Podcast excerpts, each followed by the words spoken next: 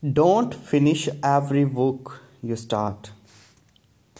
It is so easy to feel compelled to finish every book you start. A great sense of guilt fills our mind if we don't reach the end of that book we used our hard earned dollars to buy. But not every book deserves to be read in its entirety. As Francis Bacon said, some books are to be tasted others to be swallowed, and some few to be chewed and digested.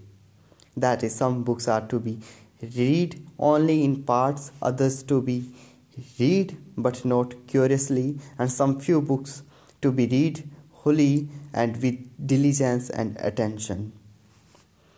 I myself was guilty to guilty of feeling the need to read every book I picked up from beginning to end.